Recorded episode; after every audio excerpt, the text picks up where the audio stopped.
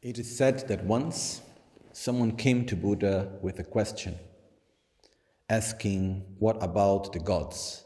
No? We need to remember that Buddha lived around 2550 years ago in India, and uh, during that time it was a context of the religions with many gods, such as Brahma, Indra, Vishnu, and so on. So when Buddha was asked, What about the gods?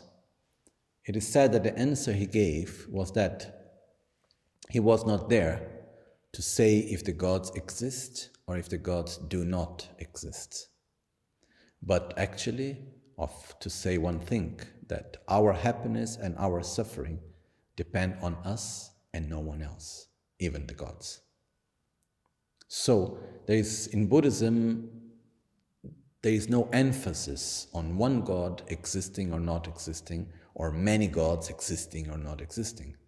The emphasis is, is on how the individual can develop one's own qualities in order to overcome one's own suffering and reach a state of peace. So finally, Buddhism is not a theistic religion.